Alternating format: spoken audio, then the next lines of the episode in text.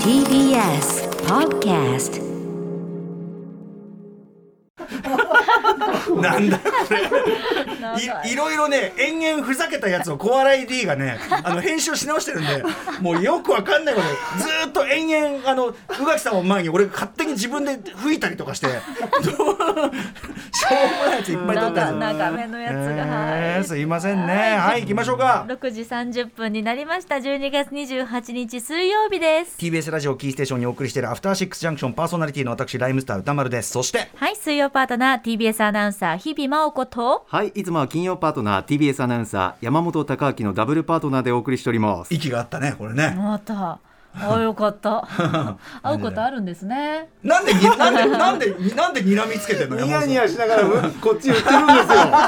日々アナウンサーが。歌丸さんから見づらいかもしれないけど、目が笑ってるの。完全に確かに。目があのさしかも目が苦笑苦笑かっこ苦笑って書いてある。本当に。はい楽しくね、えーはい。家族でお送りしております、はい。えー今夜は番組丸ごと特別企画ライムスター歌丸のシネマランキング2022私歌丸そしてさまざまなゲストの皆さんのシネマランキングを発表していくお祭り企画となってます。リスナーの皆さんの投票めちゃくちゃ盛り上がりましたね。素晴らしいベスト10でした。ね、はい。そしてここから先ランキング発表まずはトップバッター務めてくださるのは個人とランキングトップバッター山本貴明アナウンサーです。よろしくお願いします。今年も言っ。ときますけどあなたのこの持ち時間が 一番長いんですよ。毎年ね思いの丈をね、えーこれでもかっていうぐらい歌丸さんにぶつけて、えーそして時間がなくなっていく。はっきり言って俺より長いんですよ。ででしかもそのいやあの山本さんねやっぱりこれぐらい時間があったら足りるかな。文句文句それでは山本さんよろしくお願いしますお。願いします。After Six Junction. はいということでいきましょう。生放送でお送りしています。TBS ラジオアフターシックスジャンクションいつもこの時間はカルチャートークお送りしていますが今夜はお休み。ライムスター歌丸のシネマランキング2022お送りしています。ということでランキング発表のトップバッターは毎週金曜私のムービーウォッチメンの辞表本当にあの毎週ちゃんと付き合っていただいて見ていただいてあの結局全作見ていただきました。ありがとうございます。山本貴明アナウンサーです。それでは山本さんよろしくお願いします。はいということで改めて、えー歌丸さんやリスナーの皆さんと同じく今年のムービーウォッチメンで扱ってなおかつ今年公開の作品からベストを決めました、まずはランキング一気に発表したいと思います、はい。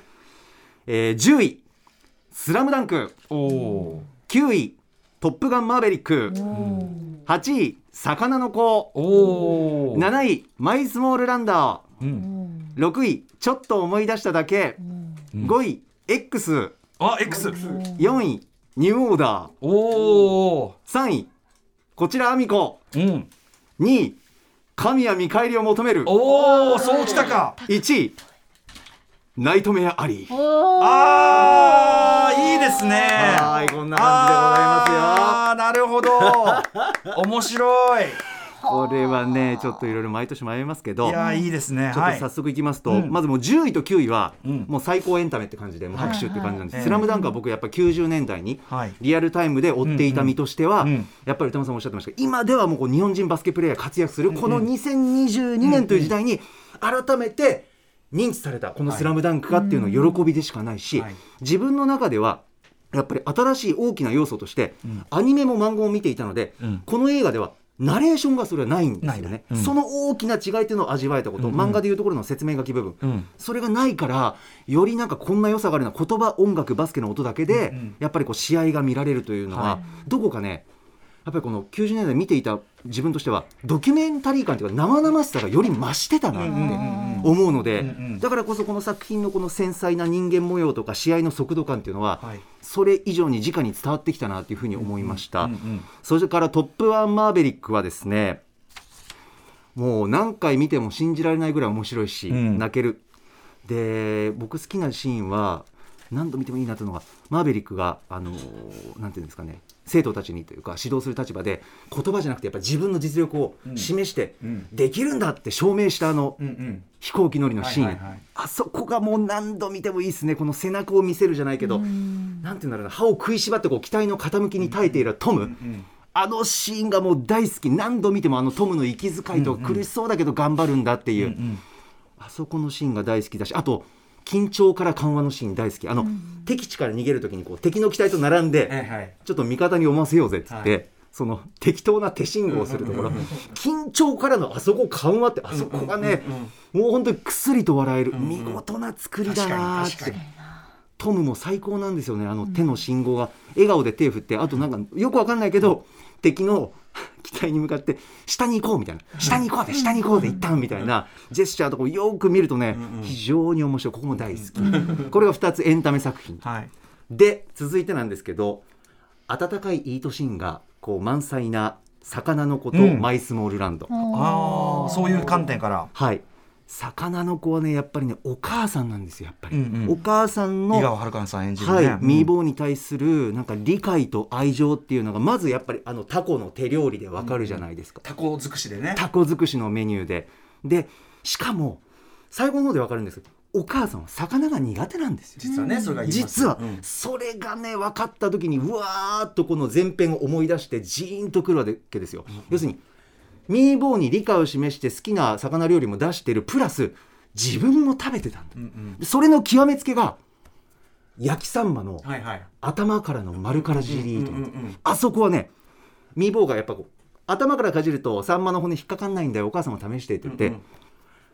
魚嫌いのお母さんが、うんうん。しかも、うん。サンマの頭を食べる、うん。であ本当だと理解を示す。もうなんていうんですかね言葉だけじゃなくて行動でも、はい。ミーボーにこういいんだよいいんだよそれで頑張りなって後押ししてる、うんうん。苦手な魚を食べながら。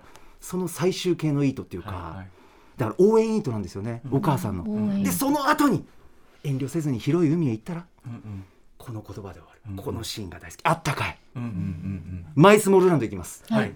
マイスモールランドはもう何と見てももうこれはって思うのがもうラーメン店。ラーメン店もうもうおかお父さんの難民申請降り降りなかった後の、もう要はもうもうなんていうか崖っぷちも崖っぷちそう。みたいなとこなんだよね。やっぱり食べるまでの前っていうのが大事なんですごく、ええ申請降りなかったピリついた怒ったはか働けなくなる子供たちもどこ行けなくなる遊びに行けなくなるって中で、もうあの券売機でダメですよ僕お父さんあがあの何でも何でも頼めなみたいなこトッピング3つもまででいいよ、うんうんこれでもうあーダメーってなるお父さんの優しさと、うんうん。よくラーメン見るとここいいんですけど、弟さんがはい。チャーシューとかもりもりにしてるんですよ、うんうんうんでお父さんよく見るとトッピング増やしてないくらいの感じなんですよ。自分を我慢して、うんうん。でもささやかなこの喜びを子供たちに与えるっていう、はいはい。なんかしかもうん。あのシーンってガラスからの光でほのかになんか淡い画面になってるんですよね。でこの食べるシーン見てるとなんだろうな多くは望んでないんだけど、ん。こういうささやかな幸せを守りたい続けたいだけなのになんで通らないんだよこの国はって、うんうん。なんでこのままなんだっていうなんかこう優しい気持ちだけじゃなくて切なさとか憤りを幸せに見えるからこそより抱いちゃうっていうか、うん。それが印象的だった。しかもあれね嵐里奈さんの実ね主演の嵐里奈さんの実のご家族でもあるからそうなんですよね。出せる。余計余計来るっていうね、ことですよね。ちょっともうテンポよくいこう。すいません。ここま一人でで第喋ってすいません。7位までね。まあもうね時間が来たら吉田がスターン。バンっていきますスターンドーン。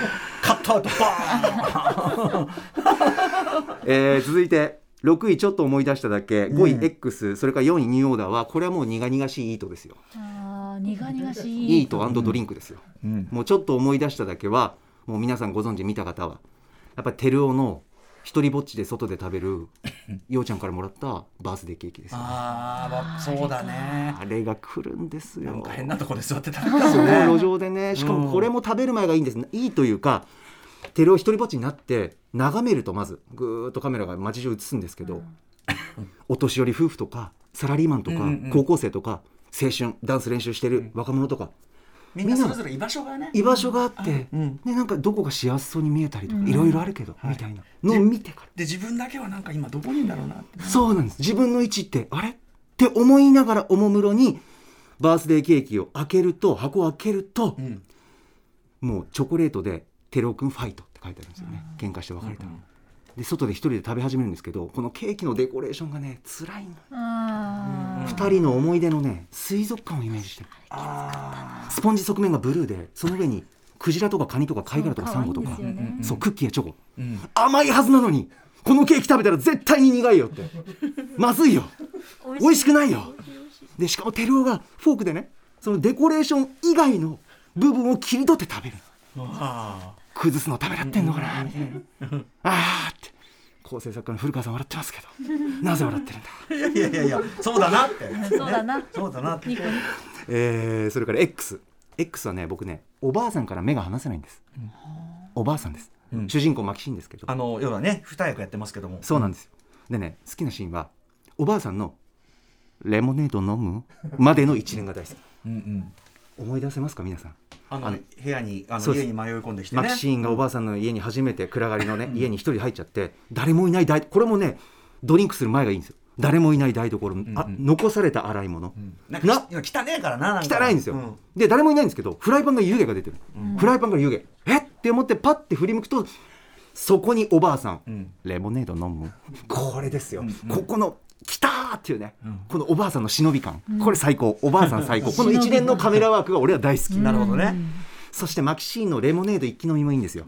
最初ね、おばあさんに勧められてレモネード飲み始めるんですけど椅子にの背に持たれてたんですよ、ゆったりね、でそのままあもう一気に飲み干そう。気まずいって思ってあったのか途中からぐーっと背筋伸ばして一気に体に入れようみたいな、飲んじゃえ飲んじゃえっていう演技も素晴らしいしよく見るとこのシーンはその飲んでるマキシーンの左に黒い影が映ってるんですけど、それがおばあさんの背中なんですよ、だからおばあさんのこの圧を受けながらのレモネード一気飲み、これは絶対に美味しくないだろう。味はしてないだろう、このレモネードまずそう。これが好きです。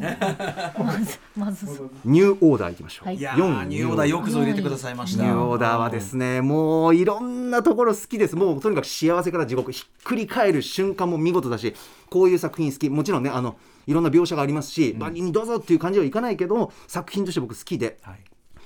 緑使いですよね、もう緑使いのインパクトたりはすごいんですけどその中でも、まあ、パーティー結婚パーティーの参加者の笑顔とともに背景に緑がガーッとあるんですけど特に僕しびれたのは室内の観葉植物の緑も随所にうまく使ってるさりげない入れ込み方が好きで、2つのポイントあるんですけど洗面洗面所のシーンなんですけど、1つは水道水が緑だった時、はいで1つは首につけられた緑の塗料を落とす時、うんこのシーンこのカットの洗面所うん。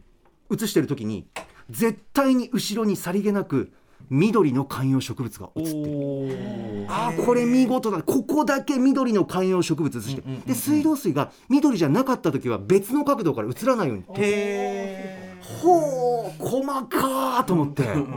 なんかこう無自覚に認識させられる感じ、いいですよね。あとねいいとで言うと軍人の嫌ないいとシーンなんですよね。あの裸の人たちが冷たい水かけられて、で軍人の一人がハンバーガーかじって、金の取り分の話し合いしてるんですよ、このしこういうシチュエーションでの食べるっていう行為のやだみってものすごい際立つ、人の苦しみ見ながら自分は食欲満たしながら、金をいかに奪うかというこのセットですよね、ニューオーダーです、い。や最素晴らしい。あのようなよくぞ入れてくださいました。ありがとうございます。大好き。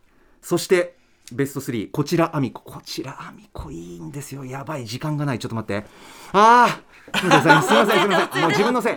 大丈夫。アミコのね直感的ないいとこ大好き、ん。あのアミコの誕生日に五目ご飯を大盛りにしてくれて、はい。目の前あるのにアミコ全然食べないんですよ、うんうん。で何食べたがるかというとアミコはまずお母さんの口元の丸いほくろずっと気になってるんですよ、うん。あのね小野お小野真知子さんのね、はい。気にしながら丸いほくろを丸いほくろを気にしながら丸いほくろ丸いほくろって言ってこれ食べるんじゃって言い出したのが丸いチョコクッキーなんですよ、絶対にほくろに感化されてるんですよ。影響されて、はい、丸いチョコクッキーの表面舐め出すアミコ、丸くて黒いほくろ丸くて黒いチョコクッキー。この連想ゲーム的な食べっていう。ごちょごちょクイズもねあの答えが連想ゲーム的に あの波及してくるのが面白いもんね。見て あれが楽しいもん毎回ね。アミコらしさだなってすごく思うんですよねその一連が。しかもその後子供部屋に行ってお兄ちゃんとの会話でアミコこう言うんですあのほくろ落ちんかねえって言うんですよ。あのほくろ落ちんかねえと言いながらチョコクッキーの黒い部分だけ舐め取って落としてるんですよ、落としたいなあのほくろ取りたいなの心情じゃねえかなって。いうでしかも丸いほくろ丸いチョコクッキーときてねあれ見せてって言って眺める。またこれもまるで兄の円形脱毛を見るんですよ、だからアミコの中では何か無意識に無自覚に連動してるんじゃないかなっていう、はい。ちょっと他にもあったんですけどちょっと2位いきますね。神は見返りを求める。これもよくぞ監督こんな吉田監督嫌なやり取り思いつくなーっていうのがあるんですけど、もうその中の極めつけはですねやっぱりゆりちゃんとのファミレスのシーンですよね、ええ。ここのファミレスやだみがすごいんですよね。あの玉神がもうゆりちゃんに誠意を見せろとにかくって叫びながら、ゆりちゃんがドリンクバー行ってんのにそこについてきて叫んでるっていう、あの嫌な感じ。あの中途半端なこのなんていうんですか会話シチュエーション、でここのゆりちゃんのドリンクシーンが良くてドリンクバーで注いだ飲み物を持ったまま玉神に「もういいです!」ってガッと一括するんですよね。で玉神を睨みながらのこのジュース飲み。ここのね視覚的なバシッと決まってる感じがすごく好きでゆりちゃんの首に巻かれたゴールドのストールがあって何のジュース飲んでるかというと同じくゴールド黄金色に輝くジンジャーエールなんですよ、だからゴールドゴールドセットでその奥にゆりちゃんの濃いアイメイクで睨みつけている目、この絵作りはまさにこう上り詰めた成功者なんで っていうやつが過去に関わった人を睨みつけている構図、それが色味的にもバシッと決まってる、で飲み物半分残してその場にコップドーンで帰るゆりちゃん、嫌だ嫌だ。あの瞬間ファミレスいたら嫌だ。ああ。さあ1位です。ナイトメアいやーよくぞ。ありがとうございます。はい。歌丸さんやっぱり僕は、はい。こうそこからのし上がって転落こういうのがもう大好きです、もう何度もしかも何度も止められている局面があるのに、立ち止まれるところがあったのに本人は止まれないっていうこのヒリヒリ感ですよね、いろんなこと喋りたいんですけど一番好きなシーンは、はい。スタンとリリス博士の一つのグラスで同じ酒を飲み合うシーン。ここがしびれる、ゆったりとした間を取りながらこうリリス博士が悪魔のささやきじゃないけどいろんなことをふわっふわっとこう,、スタンに言うんですよね。ここがねおしゃれでかっこよくて悪くてたまんない、ん。まずケイト・ブランシェット。うん。ケイト・ブランシェット。高そうな怪しく光るこう丸いロックグラスがあってブランデーだと思うんですけど注いでワルジエをリリスがアドバイスするんですよ。で向かい合ってリリスがブランデー一口ゴクッと飲んで何も邪魔入らないっていうでそれキスして。ここから。リリスの手元が映されてそのグラスが大理石のデスクに置かれた瞬間の音。高級グラスを大理石に置いたからかものすごく澄んだいい響きの音がさりげなくしっかり鳴ってる、ん。カタン。ヒュインヒュインヒュインヒュインヒュインヒュイン。反響までしっかり聞かせる。この音響演出に僕演出に僕はしびれました、それにどう答えるのかな？スタンはここからも何も言わずにじっくりと間を取った後グラスを手に取るこの時もグラスの底と大理石が擦れて、カタンキュンキュンキュンキュンキュンキュンキュンめちゃくちゃおしゃれな音がするんですよ。これ何が言いたいかというとリリスの言葉リリスの言葉にスタンは言葉じゃなくてまずはグラスの音でこうしてるように見える。おしゃれ、かっこいいこのやりとり。しびれる。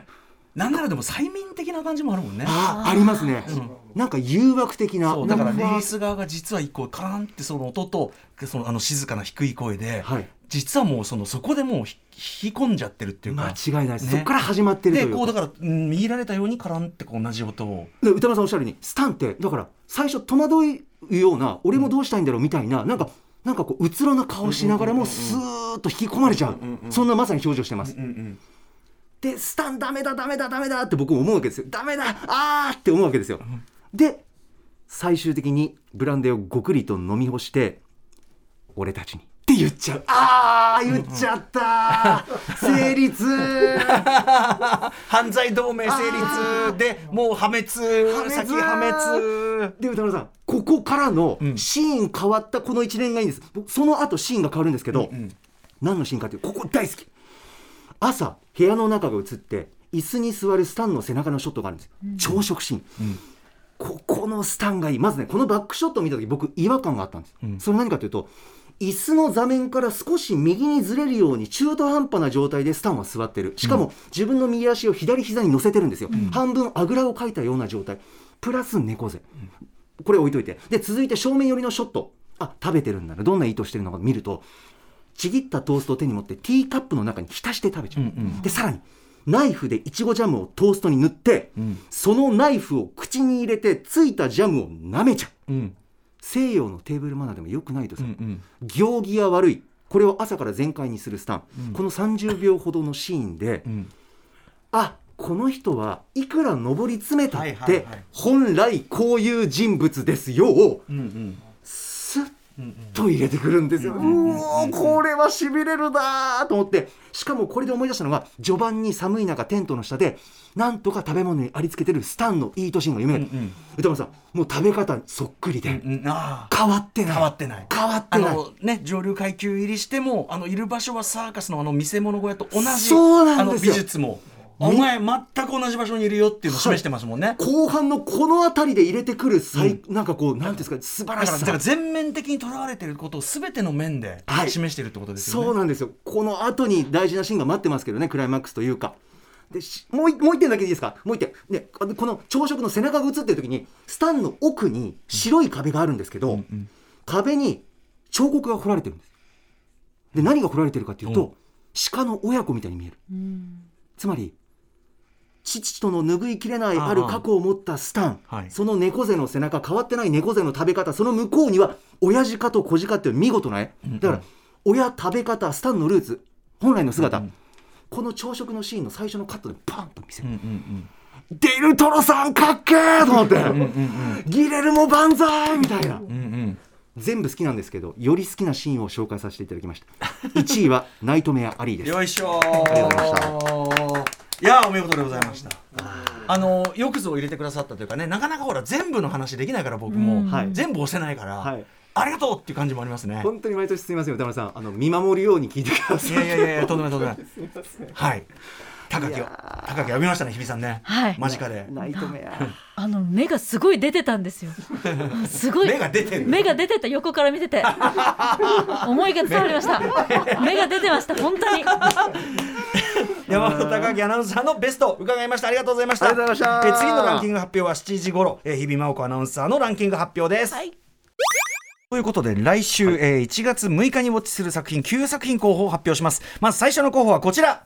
ホイットニー・ヒューストン「I Wanna Dance with Somebody、えー続いては鏡の古城、えー原嘉一監督最新作ですね。続いてはこちら「アバター・ウェイ・オブ・ウォーター」3つ目「稽古目を澄ませて」4つ目「ラーゲリより愛を込めて」5つ目「MEN 同じ顔の男たち」6つ目。えー夜、鳥たちが啼く。7つ目。あのこと私昨日見てまいりました。そして最後の候補はリスナーカプセルです、えー、綾野哲弘さん宇多丸さんにウォッチしていただきたいのはそばかすです、えー時に笑い時にぐさりと刺さりつつも自分は自分らしく生きていれば良いのだと爽やかな感動をもたらしてくれる傑作でした。ということで以上9作品。 Let's ガチャタイムはい、えー、まあ私個人的な思いからまだまだ、えーウクライナ支援、えー1万円余計回しまだまだ続けさせていただきますね、まあいい加減払わなくて済む時代が来るといいなと思いますが、まだやります。心にまず一発目です。えー、っとこれは6ね、面同じ顔の男たちさようなら。そしてもう一発いきまます。はい、1万払います。そしてコンコロリンいきます。さあ、本命は何が来たか。にあこれが来た鏡の古城来ましたね原敬一監督最新作はいじゃあこれいってみましょう鏡の古城いってみようお願いしますさあということで、えーもうこの作品見たよという方からの感想をお待ちしております。また私にフォローしてほしい映画も募集中です。リスナー枠に採用された方には現金2000円をプレゼントいたしております。宛先はどちらも歌丸アットマーク tbest.co.jp 歌丸アットマーク tbest.co.jp までお寄せくださいませ、えー番組公式サイトには過去の評論の全文書き起こしもずっとアーカイブでアップされておりまして、えー早めにあのザ・ファーストスラムダンクも上げさせていただきます。あのなんかあの後半でもう何言ってるかよく分かんなくなっちゃうとことかあのいろいろあの書き足したりとかあの要するに言ってることの論拠としてあの佐々木クリスさんの要するにその最新 NBA の戦術がこういう風になってるみたいなところあの参考図書も合わせてちょっとあの補足なんかしてたりしますんで。あとはその鬼滅の刃あの途中のその映画と漫画のあの描き方のバランスの違いみたいなところであの鬼滅の刃のアニメ版と非常に対照的なアプローチをしていると言えると、えーというような説明も加えてたりしますので、はい、ぜひあの書き起こし、えっと早めにあげますので、はい、こちらもあの参照いただければと思う次第でございます。さあということで一発目。ねあのー藤あれですよね。あのー藤津さんにもねお勧めいただいた原敬一さんの最新作「鏡の古城」になりましたんでアニメというアニメになってますけどね。はい。えーここ行かせていただきたいと思います。来週1月6日金曜日ムービーウォッチメン2023年一発目お楽しみに。この後は日々真央子アナウンサーのシネマランキングです。Junction.